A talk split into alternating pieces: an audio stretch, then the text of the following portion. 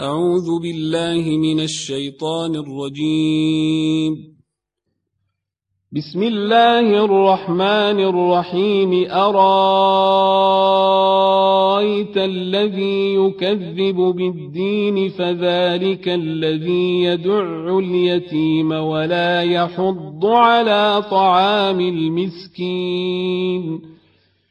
فويل للمصلين الذين هم عن صلاتهم ساهون الذين هم يراءون